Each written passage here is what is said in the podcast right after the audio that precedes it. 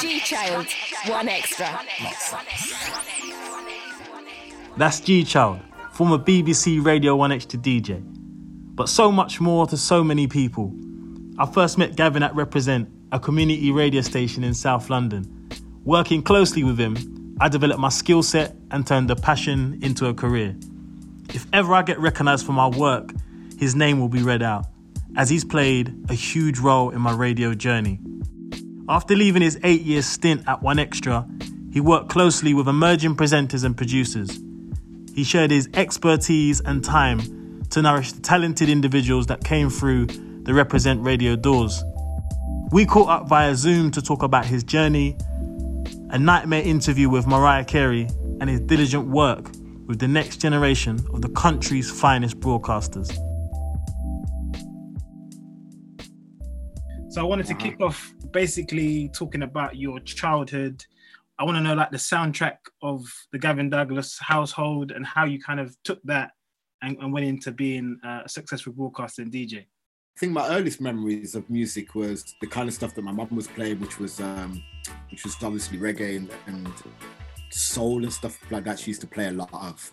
That kind of went on to like my brother and sister because I got an older brother and sister and they were playing more like early hip hop, so breakdance stuff, like you know, before it was really called hip hop, when it was more kind of like breaking and all that kind of thing, electro and um, that type of music. And then my brother became a rapper, so my brother was in a group, and he done really well with that group. Like he um, he went platinum in France and like started doing a lot of touring. And back at the time, this is like the the early '90s. The music channel, the box used to play his videos and stuff like that, and that inspired me a lot you know. But for me, I couldn't rap and I'm not a musician. So even though I tried, that wasn't really the path that I could take.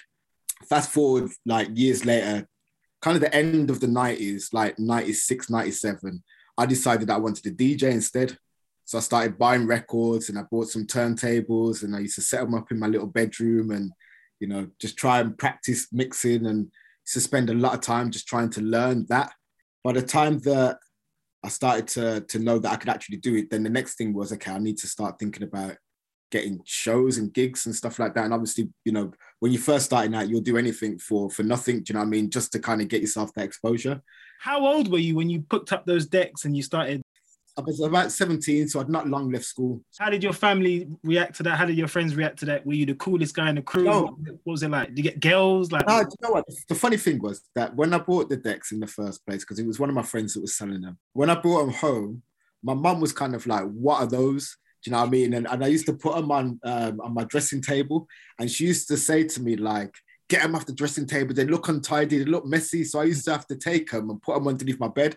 Every time I'd finish using them, I could never leave them on this dressing table because my mum used to go ballistic about it. So um, to begin with, like I think my mum just looked at it as a fad and like I guess family wise, they didn't really look into it that deeply. Um, friend wise, I mean, there was one friend I'm still close with today, and, and he used to come into my bedroom and, and me and him used to practice mixing together and whatever. And he was kind of like, you know, interested in it. But I don't think it's something that people take too seriously until you start showing how seriously you're taking it. And then they start to think to themselves, oh, actually, you know, so when it was it got to the stage where, you know, I'm coming in the house with all these records all the time. Do you know what I mean? Like, so any spare money that I had, I'd always be buying records. So the record collection was getting bigger and bigger and bigger and bigger. And I think you know, at that point, I think my mum started to realize that, yeah, something's actually going on here. You talk about buying records, that's really interesting. I remember my dad told me that when, back in his day, when a new song came out, they'd all congregate at the, um, there's a record store in North London, I can't remember the name of it. And they'd go there and they'd find out all the latest releases and they just enjoy the music together as a community. Can you think of the first record that you um you bought? There was one day I was um, I was heading home and ended up finding some money on the street and I think it was only like I don't know, it might have been about 20 pounds, 30 pounds, or something like that. And the person that I was with, we split it in half. So I've got on the bus and gone into Birmingham City Centre, gone to the record shop and bought a record with my part of the money. And that record was um, a hip hop group called the Skinny Boys. I also got Bart Simpson did a Bartman, and it's the picture disc. I want to skip a couple of years then. So when tell talk to me about when you kind of first got picked up by radio stations and you, you your your name started to buzz and you were you were kind of playing out in the area. Just talk me through your journey up until broadcasting uh, at the BBC. That was quite possibly the golden era for me because I think when you get to the destination that you're working so hard to get to is a great feeling. But when I look back at it now in retrospect, the grind of trying to get there, that's a beautiful feeling as well because you've got that whole kind of like, I'm actually doing something now. Like, and I'm really getting good at it, you know? So I think that that journey was from the bedroom to pirate radio. Uh, one of my friends I used to go to school with, his mom had a show on a, on a pirate radio station. And then he says, oh, I'm going up there to do my own show. Do you want to come? I was like, yeah, I'll come. Um, and this was on a Sunday morning. And we've gone up to this radio station. I picked loads of records. And then um, he said to me, oh, like, you can't play until you've got yourself a name. And I'm like, a name? I'm like, and at this point, I haven't got a clue. And I'm thinking, oh, and I'm putting myself on the spot and thinking, oh, I've got to find the name, got to find the name. And then for some reason, don't ask me where it came from, but I thought of G Child. And I was like, okay, cool, that's my name.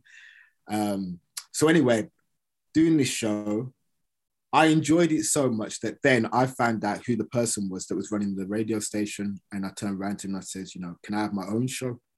And he said, yes.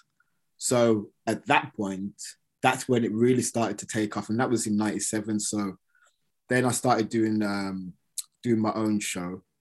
And tell us the name radio, of the radio, tell us the name of the radio station. Chris FM it was called. And um, what happened after that is I then realized, even though I'm buying all my records, I realized that other DJs were getting their records sent to them from record companies. And I'm thinking to myself, how are they doing that? So I went into um, Choice FM, used to be in Birmingham as well as London. And I went into Choice FM and I went to the reception and I says, would you be able to print off a list of all the record companies that supply music to the radio station? And she said, yeah, of course. Akeem, that piece of paper there changed my life. That wow. one piece of paper, do you know what I mean? I'll never ever forget it because on there was every single record company in London. And what I did is I phoned them all and I told them I was on this pirate radio station. Could they send me records? And some of them were kind of like, well, you know, we don't do hip hop or whatever, they're dance orientated. But then some of them that were started sending me records. And that's how I met up with Semtex. So Semtex is a is a is a is an integral part of my my journey. You know, um, in fact, one of the first to to kind of put a hand out and really kind of help me through, you know, the growing stages of my career. So anyway, he put me on his mailing list, but then he also turned around to me and says, "I've got a street team that I'm formatting in in the country for Sony, and I want you to be the Birmingham representative." And I was kind of like, "Yeah, great, sounds like a really good opportunity." So um, whilst doing that, obviously I was getting all the records and I was getting them kind of like upfront and you know before they were being sent out to, to other DJs. But then what was also happening is it, he, he would invite me down to do interviews with some of the artists. So then I'd come down and I, I remember I think the first one that I ever done was Pras from the Fugees. And then I'd done Tatiana Ali, obviously Ashley from um, Fresh Prince of Bel Air. Um, and then it just went on and on. And then I ended up interviewing Mariah Carey, Jill Scott, oh gosh, who else was there? Ginuwine. There was loads of them. So all of a sudden, things are, are rapidly going quickly now because I'm going back to this pirate radio station that I'm on with all of these interviews with all of these big artists, and I've got all my drops and all the rest of it, and playing them, and people are paying attention now because it's kind of like, rah, like how did you get that? Or rah, he's interviewing Mariah Carey, like what? so um, my name started ringing off a lot more at that stage. Um, and then fast forward, I think I left that station because that station was based in Walsall and I'm from Birmingham. And that was a bit of a trek for me to go to. So then I went to a more local station in Birmingham called Sting FM. And that was Sting FM at the time was like, that was like the main station in Birmingham that, that everybody was listening to and talking about. So I went there, um, done my thing on that station for a while, then ended up leaving there, went to another station called Sweet FM. And then not long after I was on there, I got a phone call from a person called Ray Paul, who said to me, um, I've heard about you and I'd like to meet you because there's a new radio station that we're putting together. That's um, that's for black music. National radio station. I'm thinking to myself, is this a prank? Like, come on, like can't be calling me. And then I met up with him, and he said he asked me to bring him a mix. And these times in, in this era, we was using mini discs. So um, I done a mix, put it on the mini disc, gave it to him. Didn't really think that much of it. I think a week or so later, he said he listened to it and he liked it. And he asked me then to come down to London. I was doing mixes, which were mixing acapellas and instrumentals together. And he liked that because all the mixes that had been sent by other people were probably probably technically better than mine, but mine had something unique about it because what I was doing, nobody else would have done in the same way. And um, he said he really liked that. And then he said to me, um, Can I do a mix of entirely instrumentals and acapellas together, back to back to back? Because before I was doing it where I might do one that's like a, uh, an instrumental and acapella, and then I do a normal song. Okay, I'll try. I did it, and then he liked it, and then he says to me, "Oh, um, can you come down to London and pilot for me?"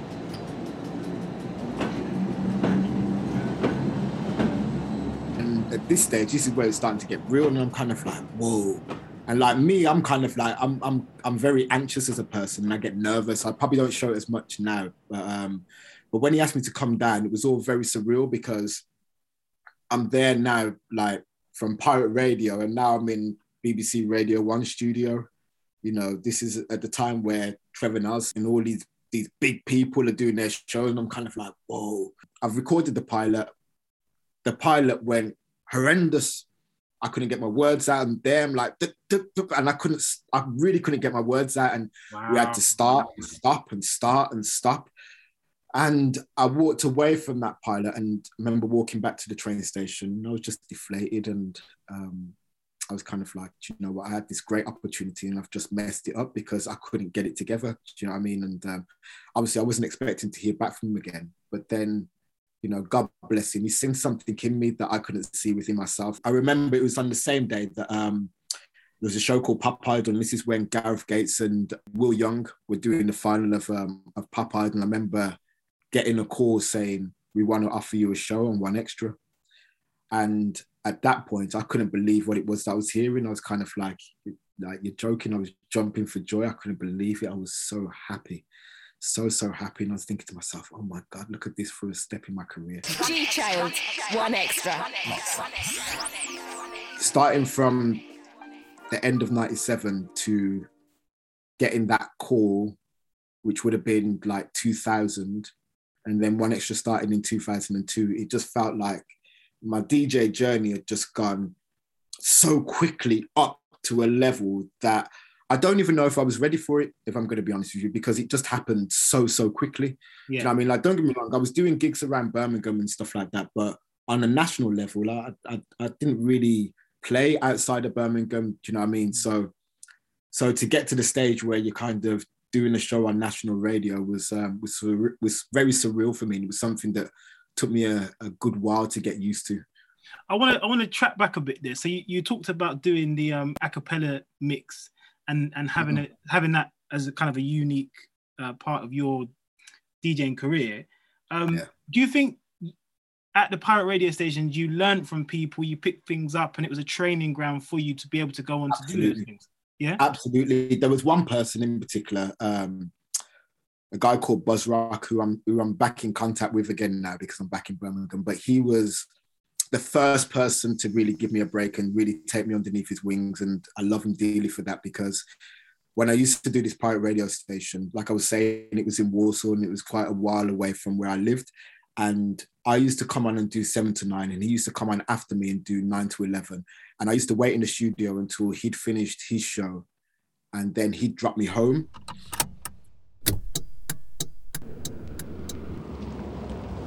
And then on the weekends, he used to come and pick me up and he used to take me to dances. And then I'd play the music he'd select the music, I'd play the music, and then we had somebody else that was on the mic. So it was like a little, like a little mini sound system.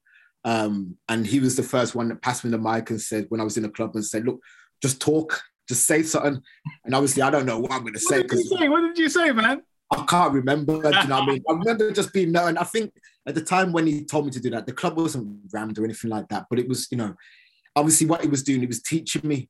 Do you know what I mean? He was, you know, like I said, he was taking me underneath his wing and and giving me that experience. So yeah, I would say that that, that was a, a major influence. But I was heavily, might as well say, hypnotized by radio because I would spend so much of my time listening to radio, whether it was other DJs on Pirates, whether it was Choice FM, whether it was Radio One or whatever it was, you know, I would always try and listen to as much radio as possible because I wanted to take it in. I wanted to learn as much about it as possible. And, you know, there's no better learning than listening, you know, so.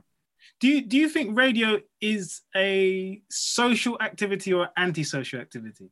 It's meant to be like a, a conversation between you and the presenters, you as the listener and the presenter, you know, um, where they're supposed to be talking about the music that they're into and getting you into it as well and educating you and telling you about things that you should be up on. So I think, yeah, I think it can be quite, it's a personal thing. It's, a, it's, it's that one-to-one medium, you know? I hear you. Cause I guess when I started really kind of falling in love was with radio was when I used to listen to, um, well, my mum always had Choice FM on, so we had Daddy Ernie, we had Jeff Schumann, um, who else do we have there? Jenny Francis, all those guys. But when it was just kind of me solo, one one man up in my bedroom was listening to Logan Sama, eleven yeah. o'clock at night until one o'clock. So it was always kind of a solo, just you're just there, you, you, you're tuned in. But it was just always me on my ones in the box room. You know, that's why that's why I asked that question. Was there yeah, was it someone yeah. like you that you when you were younger, you just sort of stay in your room, listen to and try and listen to the latest music, how they put things together? There was a guy called Simon Schoolboy Phillips who I was absolutely beside with in terms of he was one of the presenters that used to do um, used to do Choice FM, and he used to do a mixture. He used to do a specialty show, so he used to be on every evening playing like R and B and hip hop. Um, and then he used to be on the daytime as well. And at first, I didn't realize it was the same person that was doing both of these shows because he had two different type of personas. Right. So obviously, he's got his daytime persona, he's got his specialist, and I was kind of like then. And I think in the daytime, he used to call himself Simon Phillips, and in the evening, he used to call himself Schoolboy.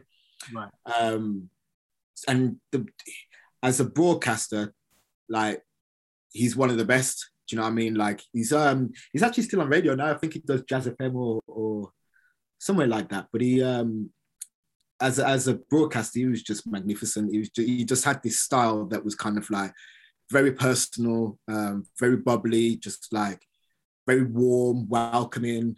And I used to just study, like listening to him, listening to all his links, and you know, just like really being engrossed in what it was he was doing. I think that that was probably the first first major influence I would say that I had um, inspiring to be a broadcaster. Basically, what you're saying to me is you were a real student of the game. You studied this inside out. There was nothing that you Absolutely. didn't.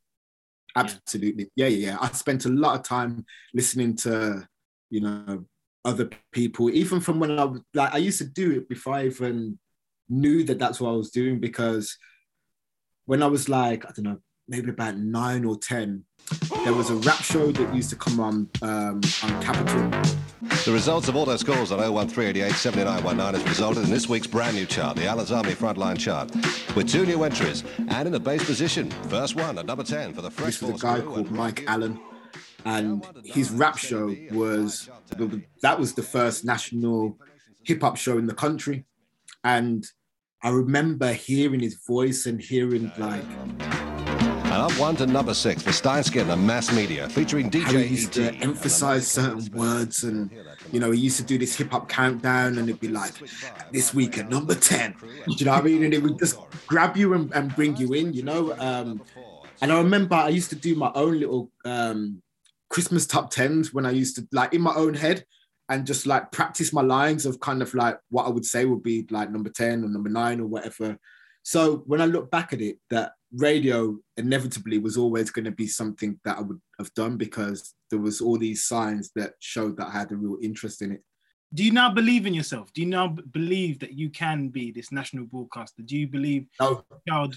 no. Do you know what? Right, I was at One Extra for eight years, so I was there from 2002 to 2010, and I would definitely say that it was only until we got to about 2000 and maybe four or five that I actually started to feel at home. And I actually started to flourish and, and start to become more of myself. Because I'd say the first year or two, definitely, it was all about the nerves. It was all about, I just couldn't get it together. I just literally couldn't. I'd always tried to kind of like, in my links, even if you go back and, and um, through the archives and listen to some of my earlier shows, oh gosh, I wouldn't want to listen to them myself because it's like the links and the stuttering tripping over my words. Oh my gosh.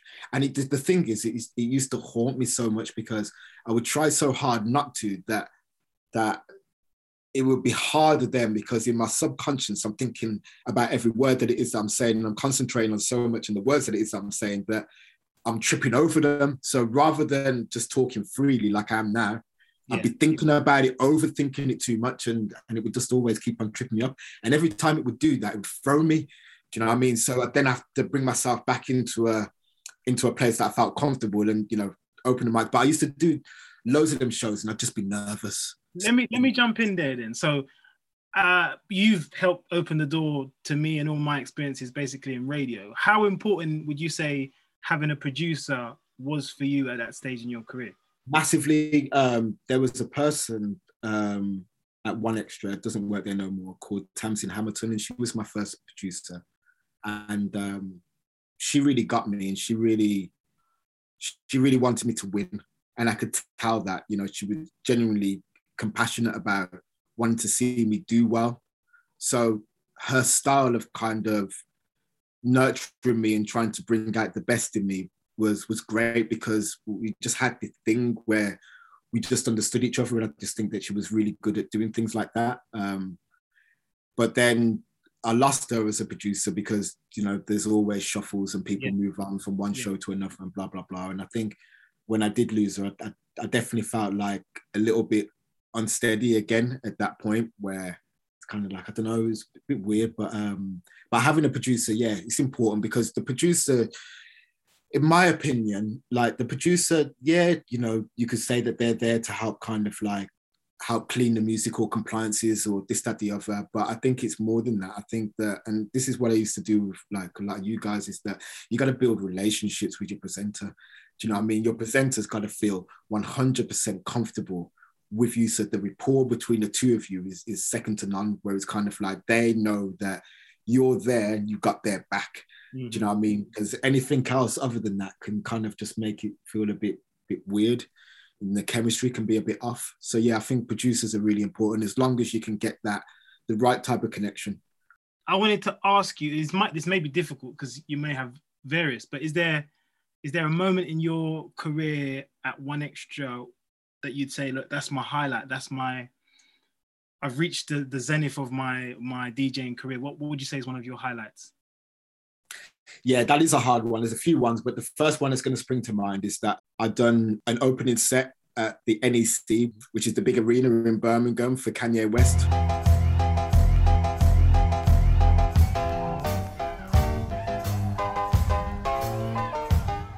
This is when he had one of the early albums, anyway. Um, and that for me was like a big homecoming kind of experience because right. it's the NEC, and you know, I've been to the NEC plenty of times before as just someone that pays to go and see someone. So to be there, and it was like that, you know, the crowd was really starting to fill out at the time when I was playing, and, and it was just kind of like it was very surreal. Where it's kind of like, wow, like look at this. Do you know what I mean? Like, look where I am now. Look at what I'm doing, and I was really proud of myself to kind of feel like, you know, um, that what it is that I've been working towards has kind of got to this moment. And I remember texting Ray Paul and, and saying to him, like, thank you so much for the opportunity. He was like, yeah, man, you went back to Birmingham like the real big man. And I was like, you know what? That's how it felt. It felt that way, you know, I can't lie, it did. So yeah, that was that's probably one of the out of out of a good few moments, that's probably the the first one that springs to mind. Okay, and then what what would you say was one of the toughest interviews that you did?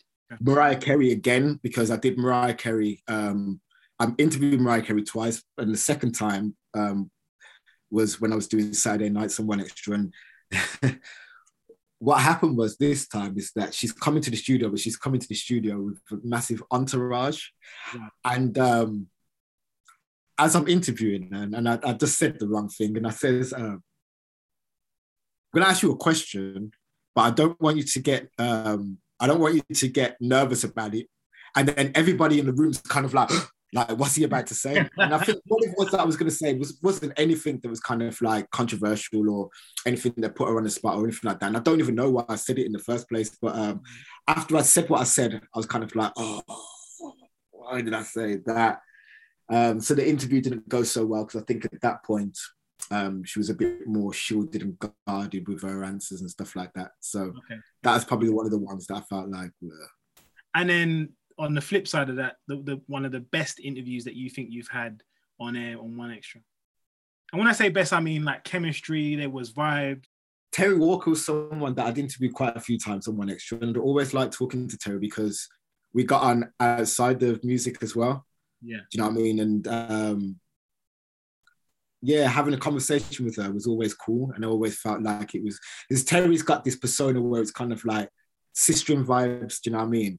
So Mm. you're not kind of like, even though obviously you're interviewing her about her career and stuff like that, but it's just on a level. Yeah. So you don't always feel like the mics are on and you're doing this as a part of an interview. It just feels like a conversation. So yeah, those were um those interviews I did before. I, I always liked. I want to speak about just your genius and and uncovering, you know, Ah, some of some some of the best broadcasters the country's got at the minute. So I wanted to talk to you about. So we're going to jump because I'm sure there's a lot between you leaving One Extra and and teaching radio. But just talk Yeah. to me about how you got into teaching radio um, and kind of yeah your your early introduction to that. one day, I knew that I was losing my show on One Extra. I knew that they were going to get rid of me. You got the call or you got the email saying, Can you come in? Want to talk to you? Okay, cool. You know what's coming. So you go into the room. Um, and at this point, there was uh, Ben Cooper and, and Wilbur Wilberforce, and they turned around and says, Listen, um, we're here to let you know that we're not about to offer you the breakfast show, but you are about to lose your show. Okay, cool. And at that point, I was kind of like, you know what?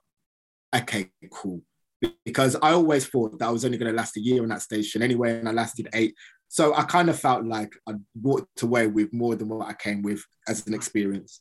So anyway, as I've left the station, I found out about this other place called um, Media Trust, and I've gone there because I wanted to search for opportunities to work with young people, and they told me that there was a radio station in Peckham and I could go there and do some mentoring. So I was like, okay, cool. And I went there and I went and checked it out. And there wasn't really that much that was going on there. I've gone there with no real expectations, but then as I've gone in there and I've looked around and I was like, okay, cool. I thought, okay, there's something here. I'm not too sure what, but there's something here. That's where I started to think, yeah, this is something that I want to do more of. Do you know what I mean? So any spare time that it was that I had, I'd go down there just to kind of sit in on the shows and kind of like, you know, talk to the young people, get to know who they are and all that kind of stuff. And I just felt like it just felt like such a a natural progress to kind of go from my journey of being at pirate radio, going to one extra, having that that that transition within itself, which is a big one, um, to then seeing if I can pass on what it is that I've learned to anybody else that would want to listen to it or, or would find it helpful, you know? And that's where it started. And then what what was it like? So you you walk through the door, you're you're introducing yourself, you're meeting all these budding young aspiring broadcasters. Was that easy to, to go in there and be like, yo, I'm G Child from One Extra? You know what I mean? Like No. maybe was there was there an ego you had? Maybe you've just come from a national radio. Absolutely not. Do you know what? And I think that that's been a big part of what it is that I've done with people is that I've never tried to use the whole I'm G child and you're at the beginning of your career. So you must listen to me because I know better than you do. Because I don't believe in in that type of egotistical behavior. Don't think it's necessary. And and if that was the way that someone was talking to me when I was coming up, I'd be looking at them like, "Ah, he's got a big head. Hey, I'm really trying to take your advice because I don't really want to be like you anyway, in the sense of being all e- egotistical. Like, yeah, I'd like to be successful, but cut out the ego. So I never went in there with with any kind of chip on my shoulder or anything like that. You know, I, I went in there, you know, as Gavin, mm. Do you know what I mean? Drop the G child. I went in there as Gavin. Do you know what I mean? Like, and I downplay a lot of it where it's like, oh yeah, I did a show, blah blah blah. I wouldn't really want to talk about that as much, you know. To be to be honest with you, Gav, I I can't remember how long into knowing you did I realize that you were G child. To be totally right. honest. So what you're saying is totally true because I, I, worked with you closely, um, and I don't remember that really coming up. Uh, talk to me about working with the young broadcasters and and when you started to realize that you could kind of you could see who had the potential to go on and do big bad things on national radio when i went in there to begin with there was a lot of young people that was in there that i felt were kind of not that serious and kind of treating the place more like a youth club and just like somewhere to socialize which is fine and fair enough because as we know there's not really that many places for young people to hang out mm. um, but in my head, I'm like, well, look, this is on FM radio. Um, and there's facilities here for people to to learn the craft. You know, it doesn't have to be high tech equipment and state of the art, this, that, the other, but there's enough here to get a signal going from this studio to around South London. So the first transition that I had to make was I had to try and and engage the people that I felt really wanted to do radio, the ones that were really serious about it, and give them the most opportunities. Um, and within doing that, I think it was Jamz, you know, that like shout out Jamz Supernova, like because she's the one that I always call my firstborn in terms of my radio kids, because Jamz um, Jamz, when she knew that I was there, because I think Jamz was already doing stuff at, at 1Xtra already. And then I think that when she realized that I was coming down and hanging around at Represent, she asked me to mentor her. So I was like, yeah, sure, no problem. So I remember I used to listen to her shows and then I'd write down feedback for her and I'd send it in an email and I'd say, you know, just listen to your show, try and work on this, try and work on that, or blah, blah, blah. And we built like uh, a really nice bond and rapport between each other. Like I've got so much love for Jamz, so so so much, and coincidentally, Jamz was the first person to kind of leave represent to go to 1Xtra. and even more coincidentally is that when I was doing an R&B show on, on 1Xtra, and when I lost my R&B show, there's a person called CJ Beats who took over from me, and then the person that took over from CJ Beats was Jamz.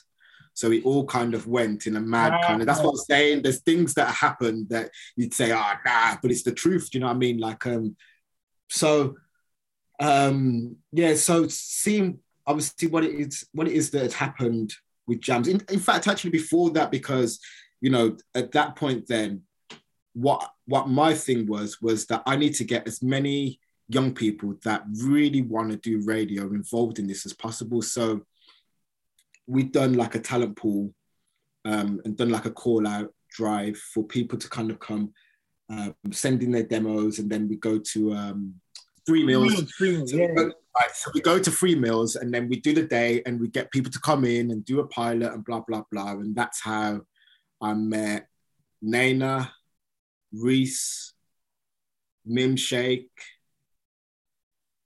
Um, I think Kenny might have been one of them as well. Um, right. So you've met you've met these people then, and and what is it about? Because you you must have met loads of other kids then. How did you know? What was it about them that stood out? I'll just match the the attributes that I had to what it is that I'm being approached with by somebody. So if you're an aspiring presenter and you come up to me and I can see traces of myself in what it is that you're saying, then we're going to click because that bond is going to be there at that point because I'm going to look at you in the same way that someone would have looked at me. And that's all it was more than anything, because I would just look at people and see from how they're communicating with me, how serious they are about what it is that they want to do. And if I felt like, you know what, this seems like me, this seems like how I was when when I was trying to come through, then I'd be like, like, you know what, give him a chance. Give him a chance. Let's see how far we can go with this. And, and that's it. That's that's probably the criteria for me. So it was mainly their, their hunger and their drive that hunger, the drive, the passion, the want to do this. See it in their eyes, you can hear it in their voice. Do you know what I mean? Like you just you can see it. Do you know what I mean? Like, don't get me wrong, not everybody that I'd kind of given radio shows to had those attributes, and some of them I wanted to see if I could pull it out of them because going back to the whole Ray Paul scenario of kind of me being nervous and blah blah blah. Imagine if he would have turned around and taken that as me, the kind of nervous and shy and anxious person, then I would have never have got the opportunity on 1Xtra. So I couldn't look at everybody like that, but I could look at a percentage of people like that, but then there'd be also people that I would look at that probably didn't have those attributes, but I'd then look at them and think, you know what, let me try with them at least, you know, give them a shot and see how far they can go with it. All right. Well, okay. That's that's really quite beautiful listening to that as someone who's been in, in close circles to all those people you've mentioned. So, with all that said, you've seen all these people go on to, to be national broadcasters. What would you say is your most rewarding um, or one of the most rewarding things you've done in your career in terms of teaching people radio and, and how to be an excellent broadcaster? That's a hard one, you know, because yeah, no. um, so many, so many people you've touched along the way. Yeah, yeah, yeah. Jeremiah is now going to be on Radio One at seven o'clock in the evening. This, this is Radio One Sound System with Jeremiah Asiamah. Even up to today, when I find out things like that, it feels a place inside me like you wouldn't believe. It's it's it's just uh, it's, it's, it's it's not overwhelming, but it's just uh, just such a beautiful feeling inside because obviously I'll always remember not in a bad way, but I'll always remember how all of you guys were when you was wide-eyed and bushy-tailed, so to speak. Do you know what I mean? Yeah, when yeah, you was yeah. really just starting to cut your teeth into what it is you're doing. So um, there's always a sense of proudness and always a sense of kind of like, wow, like, look what's happened. You've kept going. And now look at the doors that have opened for you. Do you know what I mean? Like, and even though a lot of people thank me for kind of like helping them at the beginning of their journeys or whatever, I look at it that if it wasn't me, it would have been somebody else. And if they really wanted to get to where it is that they wanted to get to, they've definitely got the talent they were going to get there anyway. Like I'm just happy that I could have, I spotted them at the time that I did. But I just think it was all, always a matter of time. Like, like look at like Shy. She's a star. Like there's there's no way. Like I, I knew that Shy was a star from from before she come to represent. You know what I mean? When she was doing this thing called um, rep video with Man Like P. You know what I mean? That's how I found her on on YouTube, and it was kind of like when I watched it, and I was kind of like that girl there that girl there, I need to get her involved in what it is that we're doing here. Do you know what I mean? And that's how it worked, you know what I mean? Like, you know, and I did what it is that I had to do to, to work with her. And she didn't know that I had my eye on her and didn't know that I was watching what it was that she was doing. But in my head, I'm thinking, you know I need to get closer to this one here because she's onto something, do you know what I mean? And I want to work with her. And, and you know, I just think that was just me being forthcoming where anybody else could have spotted that at any point. And, and the way that Shy is as a person as well, she was going to get through anyway. Yeah. How she was going to get through anyway because she's determined and she knows what she wants and she wants this so passionately. So to see the fruits of her labor come to where it is today is no surprise to me because it was it was written all, all along, in my opinion. Wow. That's beautiful, man. That's wholesome stuff. You make you're making me, you know, kind of move. Right it's the truth, though, man. I mean, look, it's uh, um, it's been such a beautiful, such a beautiful journey. You know, such a, such a like I just said, it's just like a proud, proud journey for me to just see what mm-hmm. all of you guys are doing. Do you know what I mean? And and how you've carried on with it, and it wasn't just a a little phase that you was going through or whatever. Because obviously, at the, you know, at the time when you all started, you was all in your early 20s or some of you were teenagers and stuff like that. Mm. Do you know what I mean? So it's easy to kind of pick up something and then go into a different direction. That's completely fine. Nothing wrong with that. But mm. you can see that a lot of you guys have got it ingrained in you now. Do you know what I mean? Like this is something that runs through your veins and it's something that you passionately want to do and you've carried on with it and you kept going. And because you've done that, you've unveiled all of these other opportunities that have come from persistence and consistency. This is a heavy one right now. So with Jamal yeah. and Skibber passing, a lot, of, lots been yeah. discussed recently about legacy. What would you yeah. like yours to be? I mean, that, that that's not even a hard one for me. That's an easy one. Just someone that selflessly tried to help people, as many people as possible. Doesn't matter whether you're black, doesn't matter if you're white, doesn't matter if you're female, doesn't matter if you're male, doesn't matter about your gender, doesn't matter about your sexuality, doesn't matter about anything, your religious background, whatever, it doesn't matter. Do you know what I mean? Just help if you can, and the, the recipient is willing to accept the help and they want it, just help that's it. And that's what I'd like to be remembered for as a person that, you know, would help anybody. Anybody that that that came to me that says, Gavin, could you help me with this? Or I'm trying to do this. What do you think? Could you give me some advice or whatever? That I would just give it like unreservedly and and and just give it without there being an ulterior motive or anything like that. If I could be left with any type of legacy, that's the one that I'd like to be remembered by. Nice. Uh, I've always known you to be calm, measured, and calculated in everything that you do. What makes you angry and upset? Um, disrespect. Don't like being disrespected because I feel like I don't disrespect people. I try not to if I can help it. But when you when you wholeheartedly try and help people and it comes from the purest place in your body and your soul, your mind, your mouth, whatever, um, and you have that kind of scrunched up and thrown back at you in a disrespectful manner. I can't stand that. I'm not gonna lie. That's that's that's my my main thing that I can't stand. I'd rather like maybe just don't do anything rather than show disrespect because I don't deserve that. I don't think anybody that helps people or you know truly just does anything without you know selflessly. I think disrespect is the worst thing that you can do to a person like that. And if I've ever done that to anybody, I'd like to apologize. I don't think I have, but if I have, you know, I'm very big on that's the only thing I'd say disrespect. What scares you, Gavin? Losing it all.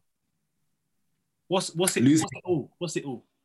Well, I've worked hard for a long time, you know, to try and I think like I'm at this stage in my life at the moment where I'm trying to diversify myself and trying to diversify my career and I'm not just focusing on music anymore. I spent a good 25 years of my life concentrating on music. And now I'm at that stage where it's kind of like I'm thinking about other things and I'm applying my time and energy into other things. And um, it's scary as well because it's kind of like when you're doing things, because you don't know exactly what it is you're doing. You don't have the same 20 years experiences of what you've got in music and you're starting out more or less from day one it's knowing that it might not work. And if it don't work, you tend to lose. But obviously, I'm not gonna, you know, there's something that I, I found out years ago is is feel the fear and do it anyway. And you know, don't let the fears come in between, you know, your aspirations and the things that it is that you want to achieve. Just go for it anyway. And if if it doesn't work, learn why it didn't work and go back and rectify why it didn't work, but don't let growing pains make you feel like you're losing in something, you know. But don't get me wrong, I say all of that and, and it might sound a little bit hypocritical, but I do sometimes worry about if it does go wrong and, and I lose everything that it is that I've worked towards because now I have a child, I've got mortgages, I've got responsibilities, do you know what I mean? So um, although I'm quite confident with what it is that I'm doing, the, the fear, I guess, in some aspects of losing it all still kind of looms somewhere over my head. So a lot of people aspire to be like the next Clara Amfo or Kenny Allstar, for example. What would yeah. you say makes a really great and distinctive broadcaster? You've got to be you. This is why, you know, um, I would say things to Shy like, Shy, please just do me one favor. Don't stop being you. Just be you because you are fine the way that you are. And Shy is quite a unique character in my opinion because she's she's a curveball in the sense of you don't know what's going to come out of her mouth. Do you know what I mean? So it can put you on edge in it. She might say something where you're like, whoa, whoa, you know. And I like that because that's her and that's her personality. And she's doing what it is that she's doing unapologetically.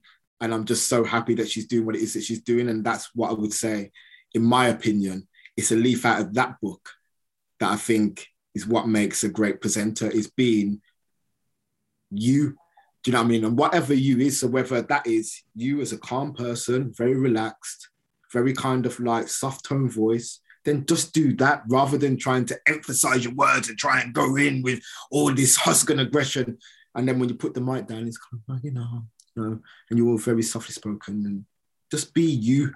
And whatever the realist version is of you, be that and then run with it. And people that like that will gravitate towards it and you know they'll champion you for being you and that's what i think makes a great broadcaster in my opinion reece parkinson another one he's him. That's reece. Like you hear reece on air. That's reece. I can hear it myself. I listen to his show. Like, that's reece. That doesn't sound no different to if i pick up the phone and if i speak to reece and, I, and i'm talking to him. Yeah. that's him. That's that's the beauty in my opinion. That's the beauty of a great broadcaster. That authenticity, being yourself. authenticity just be you. Just be you. And then to wrap up, I wanted to ask you a question, basically not a question or or to pass on advice. So if someone's approaching the end or come towards the end of their broadcasting career and they're thinking, actually, you know, I've, I've really enjoyed this, but I want to help touch the next generation of broadcasters, be it producers, be it presenters, you know, what would you what would you say to that person in terms of broaching those, you know, making that contact and then being able to develop something meaningful and long term? Um don't just talk about it be about it in the sense of look it's easy just to approach someone on dm or or someone that you don't know or whatever and be like hey yo like i want to do blah blah blah. That's just words. Do you know what i mean? Like if you really want someone to take you seriously like be about it show something has some some substance to what it is that you're approaching that person with make it more convincing. Do you know what i mean? You know add a little something to it that that that brings a little more conviction to what it is that you're saying because if if you're just going to do it as just just kind of like yeah i'm just going to try a thing you know that person's probably not going to pay that much attention because they're being approached by this person that person blah blah blah. So i always look at it that if you are trying to get onto somebody's radar whatever then then be tactical be strategic about what it is you're doing put your best foot forward do you know what I mean? But show something as well because, and don't get me wrong, I mean, if you're just starting out at the very, very beginning and you haven't got a clue about how it all works, I think before approaching people um, that are that are already doing what it is that you're aspiring to do, see what it is that you can do as DIY to begin with. Because look, when I started DJing, I didn't go and ask somebody to teach me how to DJ before I could DJ. I went and taught myself. And then when I started to get good, then I would start to show other people what it is that I'm doing and blah, blah, blah. Because I could show them something. So if I made a mixtape or something like that, I could give them the mixtape. Do you know what I mean? So at least then you can hear. So I think that that sometimes it's not always about fast tracking it, taking a shortcut, like, oh, you know what, I'll just go straight to the to someone I know that's producing or someone I know that's presenting or someone I know that's DJing and they can help me out, blah, blah, blah. Like do a little, do a little bit of research for yourself and and prep yourself up, you know what I mean? And you know what? Later down your career, if you do make it through, you'll appreciate the fact that that's the route that you took rather than the shortcut. Because there's, there's there's a few too many shortcuts nowadays, in my opinion. Don't get me wrong. I don't hate the game, do you know what I mean? Or uh, sorry, I don't hate the player and I don't hate the game because it is what it is. Um, but just me as a kind of like more of a traditionalist, I just think, yeah, just just just build up your ammunition first before you go out to somebody and, and, and approach them with what it is that you know you want to do. And I think that they're gonna look at you even more seriously by seeing what it is that you've got as substance. On that note, I'm gonna wrap it up, man. What a wholesome conversation. Always, always educating and teaching and just passing on the wisdom, man. I always appreciate you, Gav. Listen, I miss radio, man. I'm not gonna lie. There's parts of me now I'm starting to miss it, man. I'm like, boy. I mean, in a funny way. Like, don't get wrong. It's not like I'm trying to to get back into it again like that. But um, Yeah. you know, there are parts of me sometimes when I think about the next generation that's coming through, and I'd still like to be able to pass on some knowledge to them if I could. G Child, 1Xtra.